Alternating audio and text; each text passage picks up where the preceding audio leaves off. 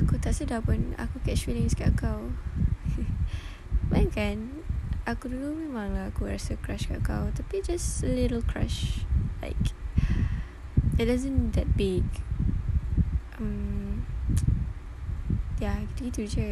Dapat best friend pun Okay lah. Ya since kau faham aku Kau crackhead kan kau Kau Kau vibing dengan aku. Aku just suka lah Ya siapa tak suka orang macam tu kan? Macam Ya nice to be friends. So, Aku pun jadilah Jenis yang macam Suka gila-gila. Then This year 2021 I fall in love with you For a second time. Yeah, Catch feelings kan? Um, Aku Walaupun Aku I don't know why you treat me like macam aku ni deserve happiness from my past boyfriend. I don't want to talk about my ex because this is all about my best friend. This is all about my only one best friend. I think so.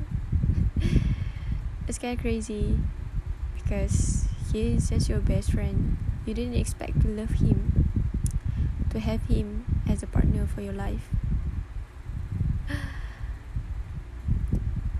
Aku bukan nak cakap aku cair aku just suka macam mana dia treat aku dia lain aku. Benda tu sama je apa benda aku rasa for for for fucking 4 years kan. Sama je tapi bila dah lama tak merasa kebahagiaan macam tu I should know that I deserve that kind of thing. Dia pun stress ada kan? Bukan aku bukan aku nak cakap aku curang dengan best dengan boyfriend aku dulu. Bukan.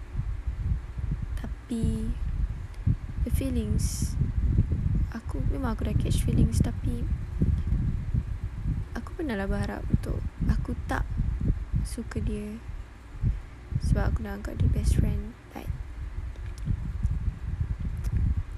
yang membuatkan aku rasa aku layak untuk bahagia macam ni instead of dapat toxic dengan dengan boyfriend. Ja I don't know. Kau kena tahu-tahu aku catch feelings ni disebabkan kau tahu. Kau tunjukkan dekat aku tahu. Kau tunjuk kat aku yang kau pun catch feelings dengan aku tahu. Dan kau beri kat aku. Kau sayang aku. Kau tunjukkan yang memang kau betul-betul nak aku. Gila kau tak catch feelings yang kau macam tu. Betul tak? Betul kan? Dan sekarang ni kau tunggu je lah eh. Tunggulah. Nanti we will bersama. Forever